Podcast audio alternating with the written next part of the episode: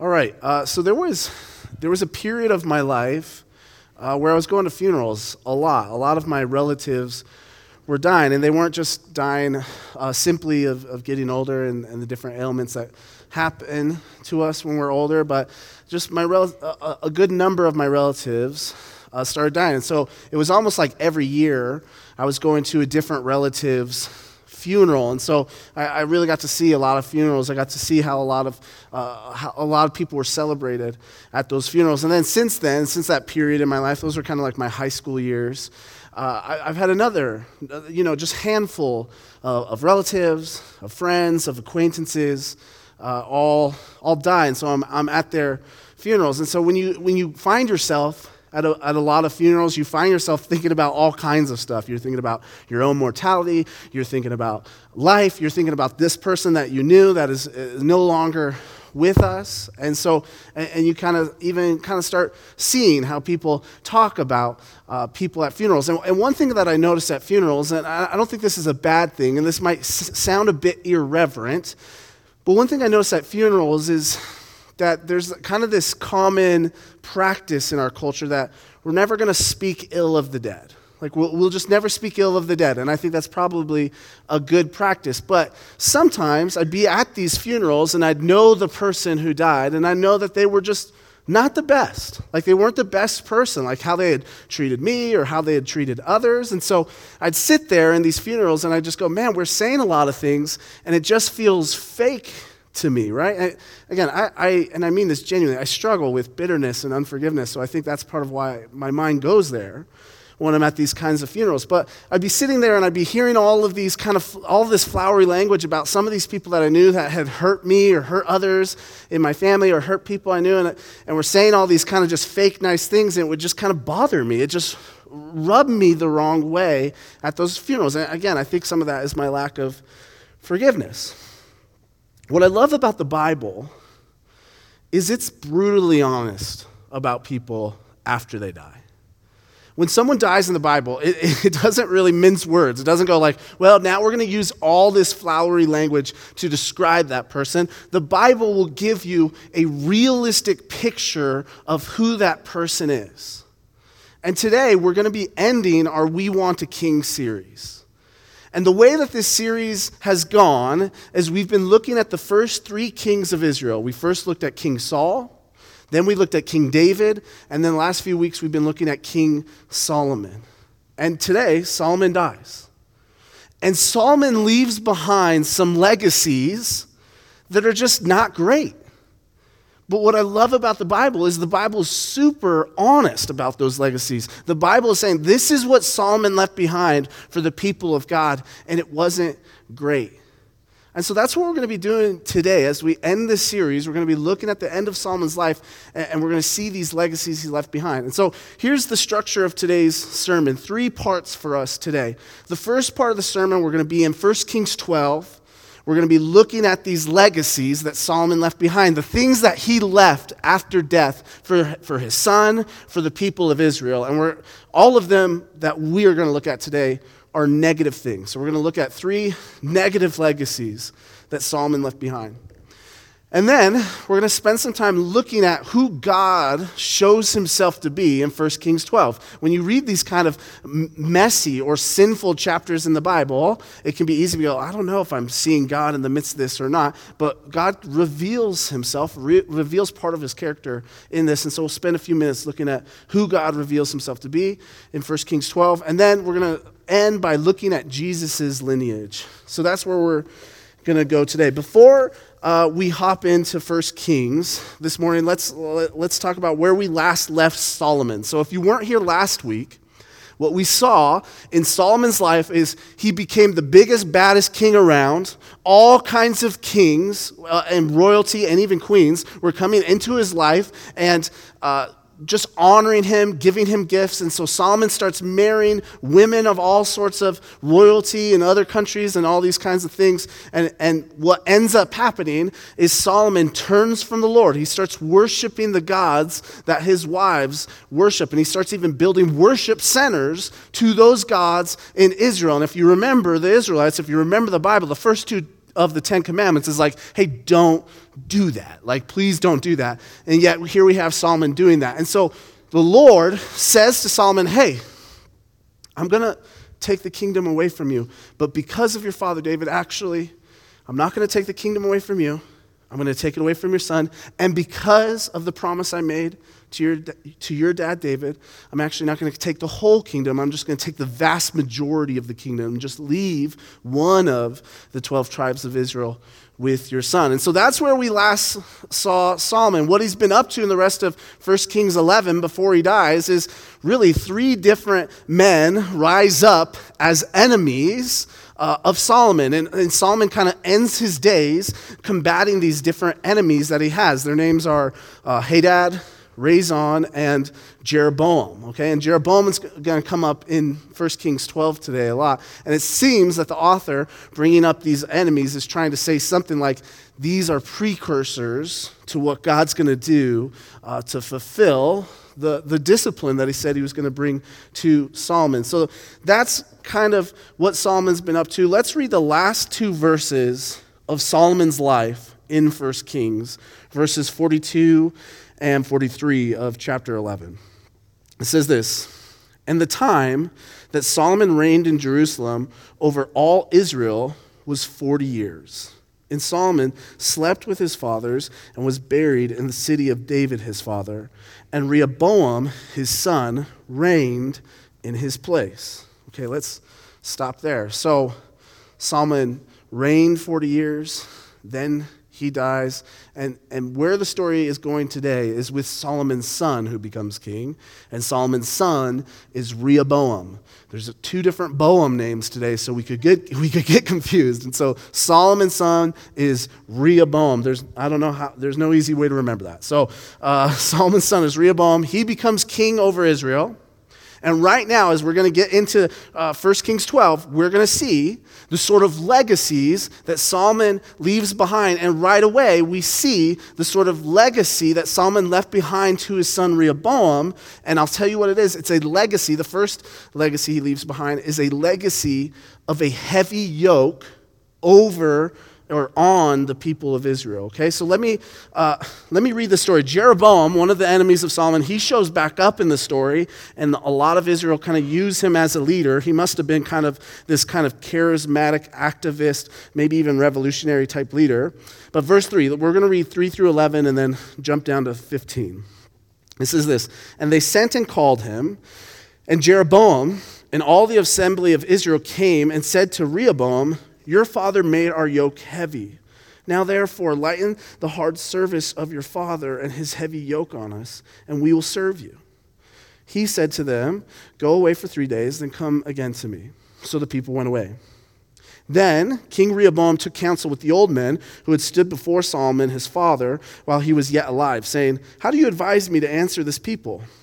And they said to him, if you will be a servant to this people today and serve them and speak good words to them when you answer them, then they'll be your servants forever. But he abandoned the counsel that the old men gave him, and he took counsel with the young men who had grown up with him and stood before him.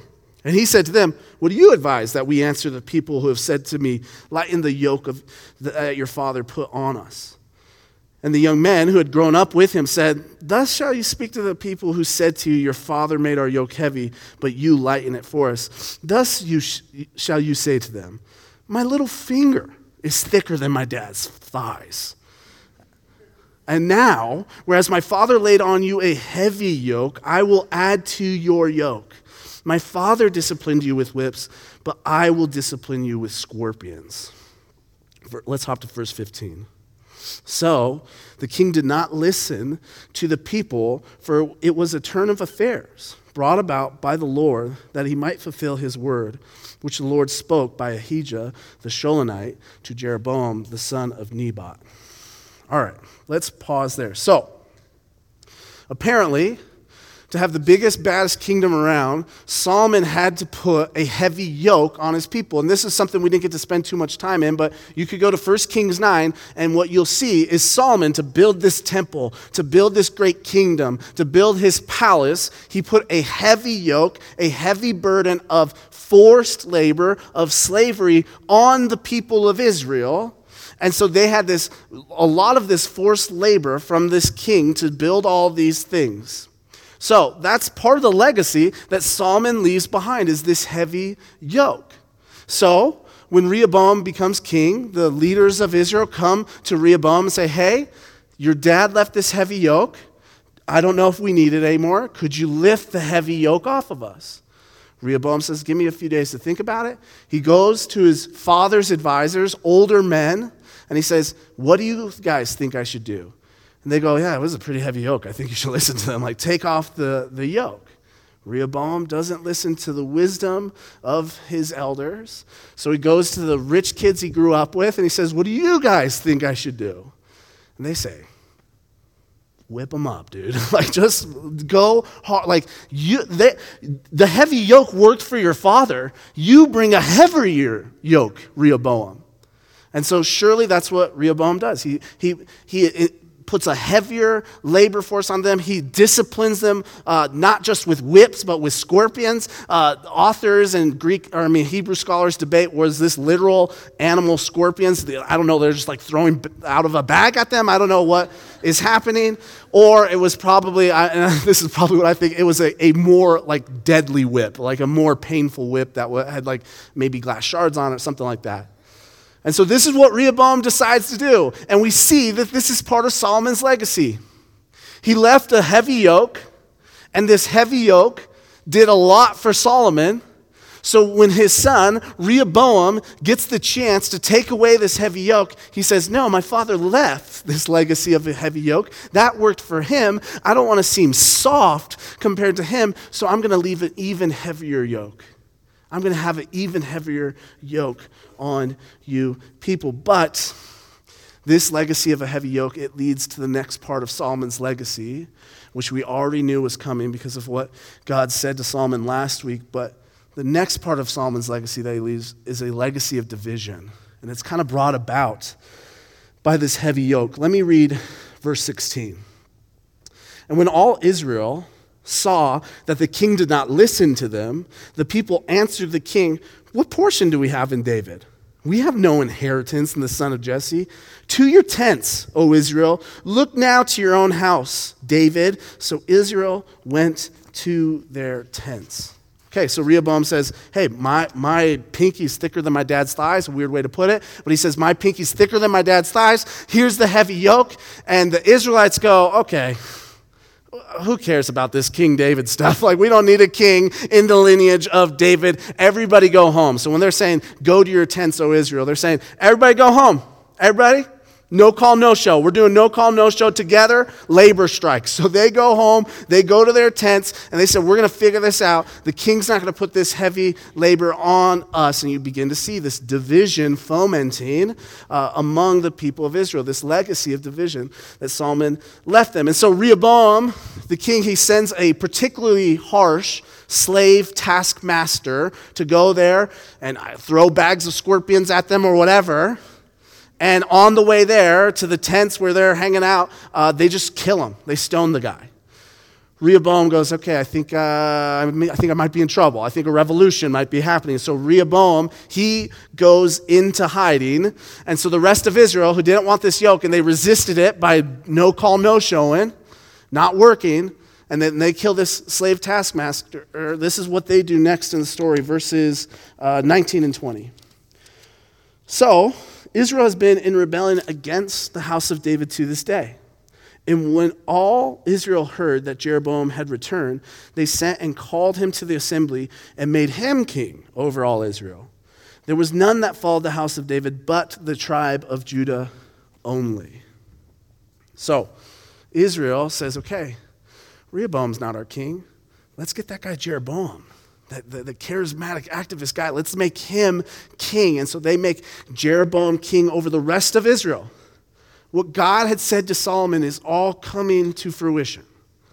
The kingdom is divided, it is stripped away.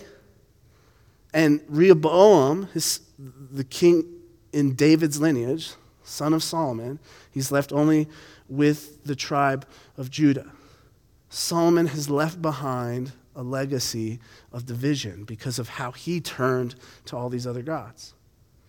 So Rehoboam, he musters up the tribe of Benjamin too and the tribe of Judah, and they say, hey, let's go, let's go fight these guys. This is a civil war. We got to take care of this. We got to go to a civil war and take the kingdom back for us. And, and we see what, what the Lord speaks to them in verse 24 as they're about to go start this civil war with the rest of Israel.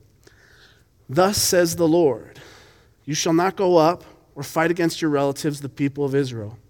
Every man return to his home, for this thing is from me. So they listened to the word of the Lord and went home, again, according to the word of the Lord.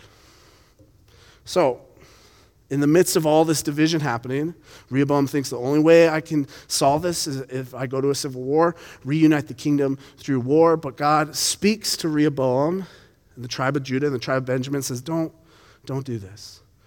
This is, I'm orchestrating this. I'm behind these events. This is uh, as if God is saying, I'm doing this because of what I said to Solomon. And so we see very in depth that Solomon leaves this legacy of a hard, heavy yoke, and now uh, this legacy of division amongst the people of Israel. So they listen to God, they don't go to war. Uh, and then we kind of see how Jeroboam acts as king in the next part of 1 Kings 12. And we see another part of Solomon's legacy left as king. We see a lot of what Solomon did. He leaves this legacy behind, and the kings uh, really take on this legacy of Solomon's. And one of those things that Solomon leaves behind, the last thing we'll look at of his legacy, is a legacy of confused worship. And so, Jeroboam, who's king over the vast majority of Israel, let's see what he's up to in verse 26. And it says this And Jeroboam said in his heart, Now the kingdom will turn back to the house of David if this people go uh, up to offer sacrifices in the temple of the Lord at Jerusalem. Then the heart of the people will turn again to their Lord, to Rehoboam, king of Judah, and they will kill me and return to Rehoboam, king of Judah. So the king took counsel and made two calves of gold. And he said to the people, You have gone up to Jerusalem long enough. Behold, your gods, O Israel, who, you brought, who brought you up out of the land of Egypt. And he set one in Bethel, and the other he put in Dan. Then this thing became a sin, for the people went as far as Dan to be before one. He also made temples on high places and appointed priests from among all the people who were not of the Levites. We'll stop right there. So Jeroboam becomes king and he's worried about the temple situation because this temple of the Lord that we've looked in, at in depth in this series is in Jerusalem. And Jerusalem is in the, the region of Judah. So Rehoboam is kind of king over the temple of the Lord. And Rehoboam or, and Jeroboam knows people are going to keep going to the temple of the Lord to worship there, and he's worried if they worship there enough, they'll go, you know what, Rehoboam's not so bad. Let's make him king again. Maybe this is the right way to do things. In fact, he has the temple of the Lord. That makes sense. And so Jeroboam takes this legacy that Solomon left behind of confused worship, and he uses it in order to uh, unite the other 10 tribes of Israel. He decides to uh, reinvent, really, a religion. And so he makes worship centers and he, he, he builds these two calves, reminiscent of, of the Exodus story. And in fact, if you read 1 Kings 12 and you compare it to the Exodus story, you're going to find a lot of weird similarities uh, between those two stories. And so Jeroboam builds these two calves for, for the people of God to worship. Again, the first two commandments don't do this. Jeroboam, I'm going to do it. And, the, and he puts worship centers all over the region of Israel so anyone in Israel can go to these places instead of to the temple of the Lord. And he sets up actually a whole different priesthood, and he sets up a part we didn't read, a whole different festival system, and, and all of these different things. And we see this legacy that Solomon left behind of confused worship is now being passed on to Jeroboam. Jeroboam is probably confused about his own worship because Solomon was confused about his own worship. This was part of the culture of Israel that Solomon brought about. And so he, he, he does what Aaron, Moses' brother, did, and he makes these calves. I actually like uh, how Jen Wilkins talks about what uh, Aaron was doing here. And I think what Aaron was doing is the same thing we see Jeroboam doing here in this passage in building these two calves. And, and look at uh, what uh, Jen Wilkins notes is happening. The quote will be on the screen. She says this One of the principal deities of Egypt was the bull god Apis. The supreme, and the supreme head of the Canaanite pantheon was the bull god El. Bull worship was all the rage in the region. But it is a Nabi need calf, not a raging bull, that Aaron manufactures. When Aaron conceives of Yahweh of his own imagining, he produces a non threatening, approachable version of the principal gods of the surrounding regions. And so do we. And Jen Wilkins says this in her book, 10 Words to Live By. And, and the reason I'm re- reading that quote is because it seems like Jeroboam does the exact same thing. Instead of one calf, he has the two calves that represent these other gods. It seems like Jeroboam is saying, What are the gods of our region? How can I make those gods more palatable to the people of Israel? This sounds like Solomon, right? This confused worship that Solomon brings about, building these other worship centers. Or Solomon, early in the story, he's like worshiping God at the wrong sorts of worship centers and these kinds of, and worshiping God in all these confused ways. And, Jeroboam said that's part of his playbook. He makes these two calves, less threatening than the bull gods of the region that perhaps the Israelites were afraid of those gods and said, no, this is, we can worship these, these calves. It's, this legacy of, of confused worship spreads throughout Israel, and I think it spreads throughout the people of God today. This isn't the point of my sermon, but I just think we should think how often do we take the metaphorical bull gods of our culture and turn them into Nabi need calf gods that are much safer and friendlier and worship those and baptize them in the name of Jesus and say that they are our God or God wants us to worship those things. I think too often. I could probably do a whole sermon just on that, but I won't. Just promise me you'll do the work of examining how you're doing that yourself and, and turn from, repent from that. Turn back to Jesus, the God of the universe. And so, this is what Solomon leaves behind. This is the legacies that Solomon leaves behind. He leaves behind a, a heavy yoke, he leaves behind division, and he leaves behind a confused worship. And you're just kind of going, man, this is depressing. And yet, in the midst of 1 Kings 12, you actually see God show up a couple times. You see God uh, reveal himself in, in some particular ways that help us to see who he is. And so I want to spend a, a, few minutes here just looking at who God reveals himself to be in 1 Kings 12. I never want to gloss over that stuff. And here, here's essentially who he reveals himself to be He is a God who's guiding the whole process. Of everything that's going on in 1 Kings 12, he is showing himself to be a God who's guiding the whole process. Look at what, verse 15. Verse 15 says, The turn of affairs that led to this whole heavy yoke debate, that turn of affairs was brought about by the Lord. And then if you look at verse 24, when he's saying, Hey, don't go to civil war, he says, Don't go to civil war because this thing is from me.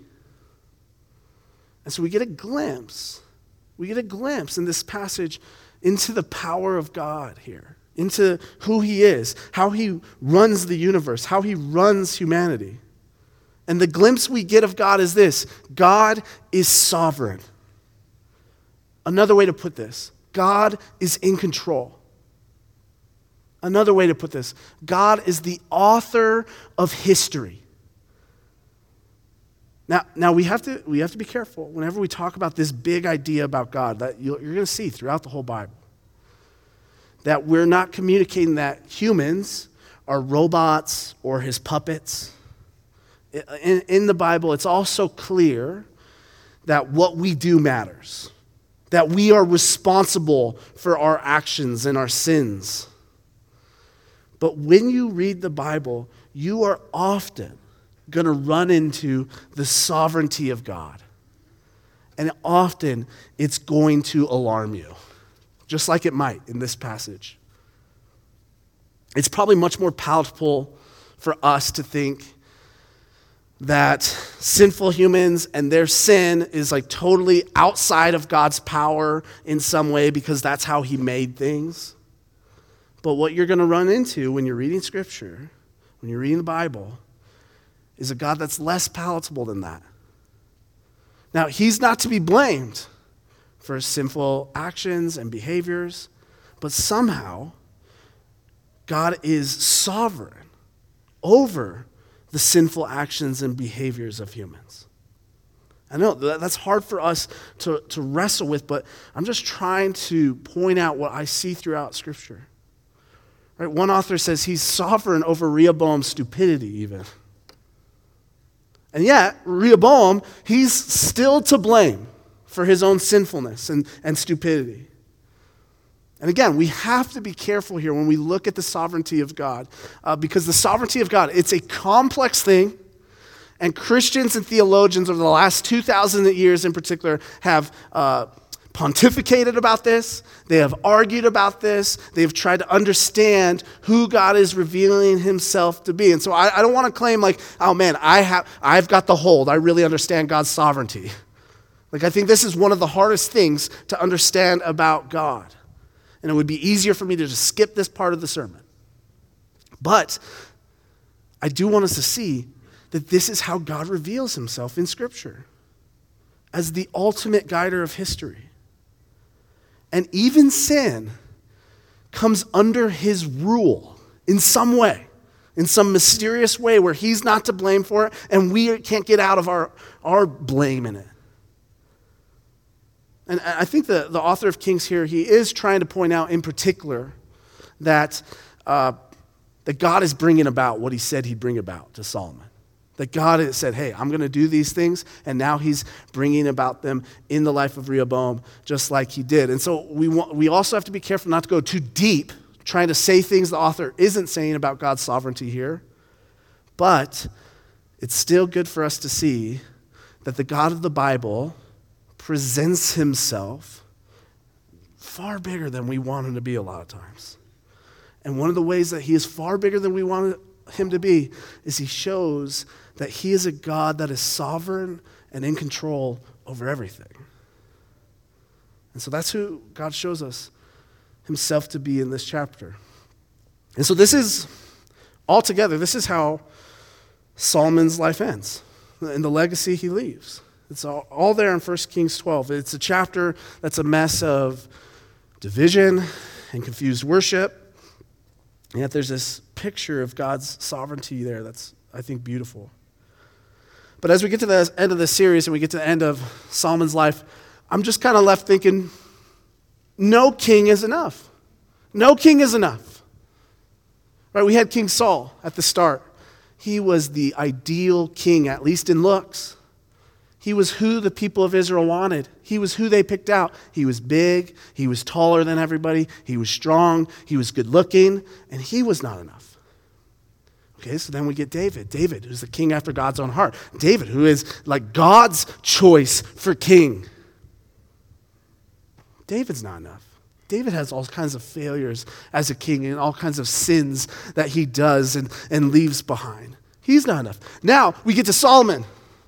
Solomon, who we've looked at the last five or so weeks. And he's been given supernatural wisdom to rule Israel. He has a superpower. He's still not enough.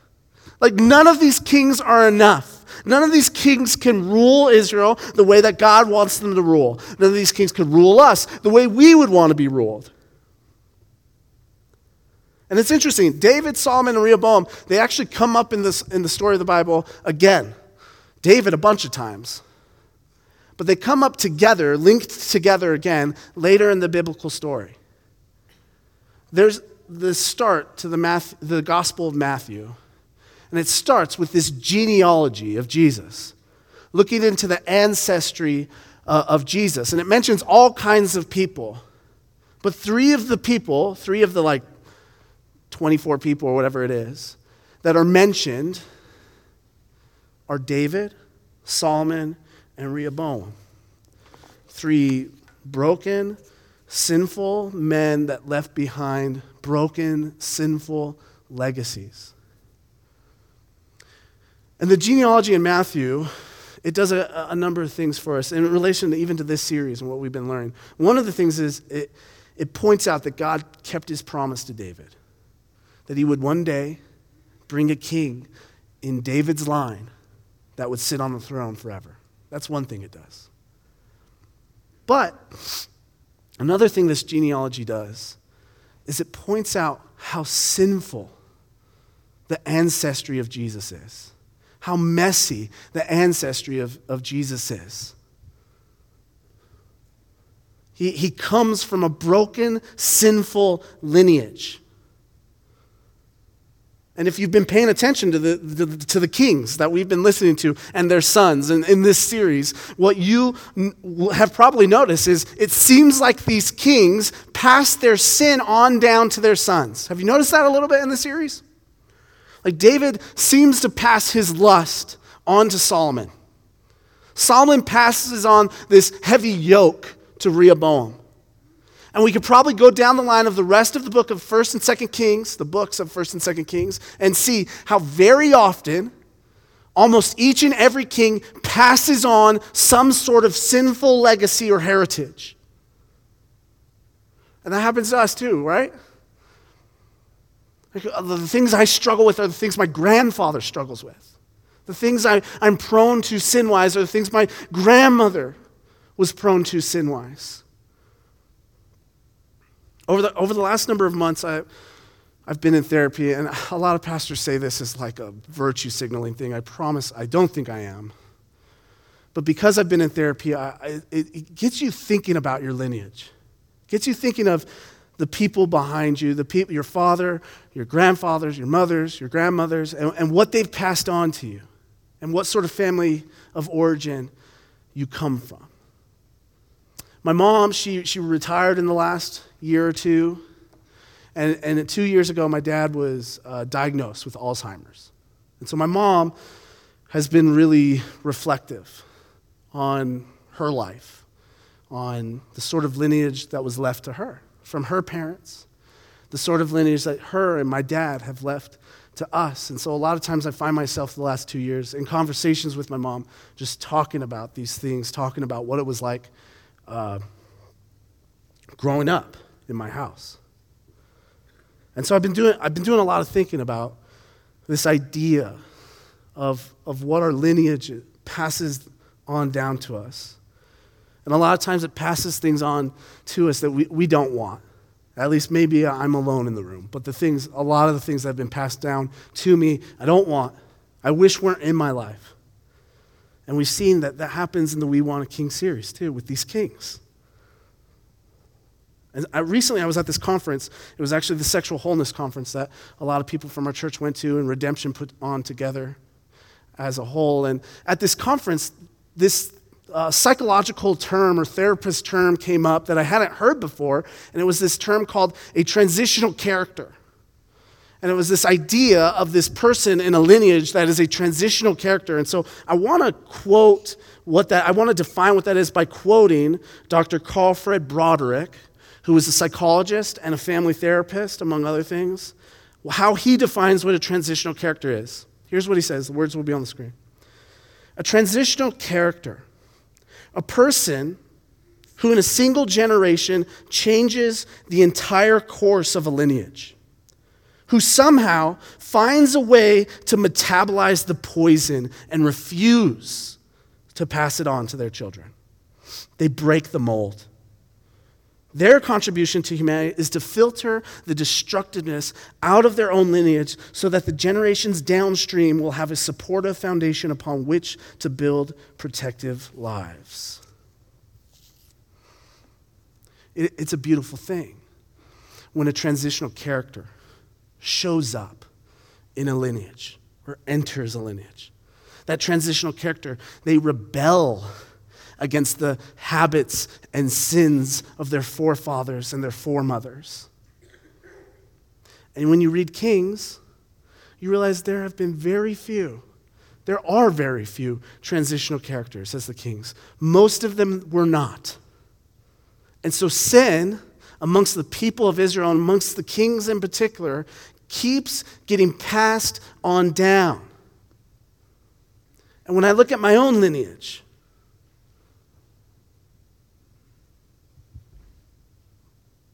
I feel the pain sometimes of a, of a lack of transitional characters. I feel that pain. And I'm left thinking, I, I want a king that was better than what these kings left me. I want forefathers and foremothers that left me something better, that were transitional characters. And I'm real, I realize Jesus is the ultimate transitional character. In his lineage, it's noted he comes from David, he comes from Solomon, he comes from Rehoboam. But Jesus is the transitional character that will not let the poison of sin be passed on. He is the transitional character that is king and can stay on the throne as a good king forever. He breaks the mold of the kings of Israel before him. And now, He's so powerful of a king. He's so powerful of a transitional character that now you and I, downstream from Jesus, we can live as transitional characters in our own lives. Because through the cross and the resurrection and faith in that king, we have that king spirit in us now. That's what he gives to us. Jesus is the ultimate transitional character. Church, we want a king was the cry of Israel's hearts. At the beginning of the series, we looked at, they said, Give us a king, God. We want to be like the nations around us. And what we've seen in the series time and time again, we want a king is the cry of our hearts too. And what we often do is we find weak and other unworthy kings to rule our hearts. May we see at the end of this series that it's not wrong for us to want a king. We just have to realize there is only one king that can give us what we actually long for, and that's Jesus, the ultimate transitional character who has passed on a legacy of love and forgiveness and redemption and resurrection to us. Church, may we cry out for that King. Amen? Amen. Let's pray.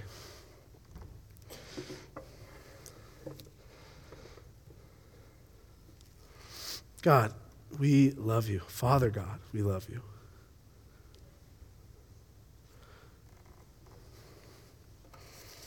Help us to reflect, God, even this morning, on, on, the things you've taught us from this series. Help us to see the mirror that these kings are for us, God. I think it could be easy for me to just judge these kings and say, I would never do that. And I'm missing some of the point of what you're trying to communicate, to show me the mirror of my own sin at times. So, God, may these kings be a mirror to us for the rest of our lives. But, God, also, let us see the good news of you and your character and how you are all throughout these sinful and broken stories. May we see that th- this book of Kings isn't the end of your story, God. That you brought about your Son to be everything we need, to be every kind of king we need. And so, God, I pray that this morning, as we are thinking through this, as we're reflecting on this, that, that you do something in our hearts that causes us to allow you to be king over our lives, God. We resist your kingship, God, even though you are the only true, good, holy, kind, loving, forgiving king. And so, God, this morning, I just pray you do a work in our hearts. You leave us with what you want to leave us with in this series. Thank you for your, your good king, your son that you gave to us. Thank you that he is already ruling on the throne. May we realize that that is true. May we live into that as citizens of his kingdom. Lord, we love you and we need you. Amen.